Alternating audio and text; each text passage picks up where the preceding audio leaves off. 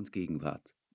Die Vergangenheit ist hier immer präsent, aber sie ist immer erfüllt mit der lebendigen Gegenwart der heutigen Prager, die hier leben und arbeiten und feiern. Die günstige geografische Lage ist aber auch die mitten im Herzen Europas. Prag liegt in Mitteleuropa, Prag ist Mitteleuropa. Es lag und liegt an der Kreuzung der Straßen, die von Ost nach West und von Nord nach Süd gingen und gehen. Es verbindet Ost mit Westeuropa, das slawische Europa mit dem nicht-slawischen und das nördliche Europa mit dem Süden, nicht zuletzt in seiner Architektur, in der Renaissance und Barock vorherrschen, von italienischen Baumeistern erbaut oder doch inspiriert. Dieses im Laufe der Jahrhunderte gewachsene Ensemble blieb bis zum heutigen Tag erhalten. Die Stadt ist ein einziges Museum, aber eines, das lebendig ist und ganz im Heute steht. Von der Romanik etwa der St. Georgskirche auf dem Hradschin über die Gotik der St. Veits Kathedrale und der Theinkirche, über die Renaissance des Belvedere zum Barock der zahlreichen Kirchen und Paläste und Gärten, eine unvergleichliche Fülle.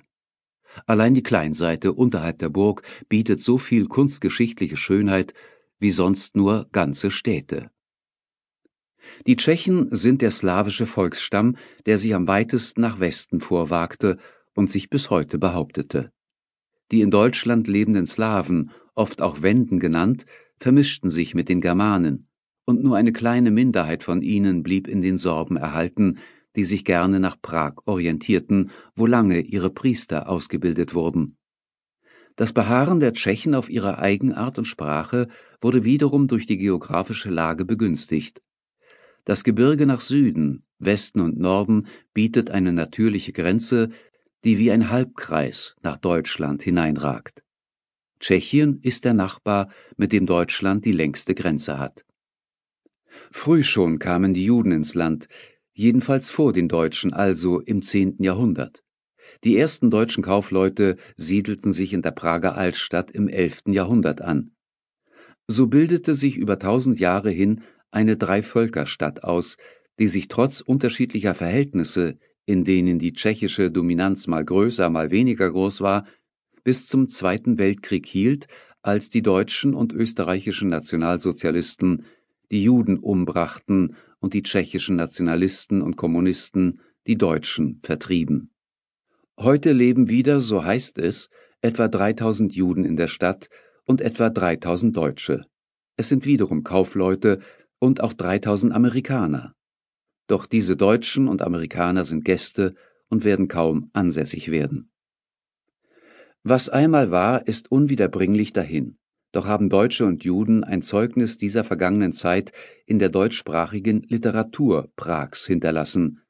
Sie wurde vor und nach dem Ersten Weltkrieg geschrieben, durchweg von deutschen Juden. Der Katholik Rainer Maria Rilke ist die große Ausnahme. Und sie entstand gerade dann, als die Deutschen in Prag schon eine zu vernachlässigende Größe von kaum sechs Prozent der Bevölkerung darstellten. Ein merkwürdiges Phänomen. Einer der bekanntesten deutschen Autoren überhaupt ist der Prager Franz Kafka. Eine Ausnahme in jeder Hinsicht, der heute überall in Prag als touristisches Souvenir feilgeboten wird.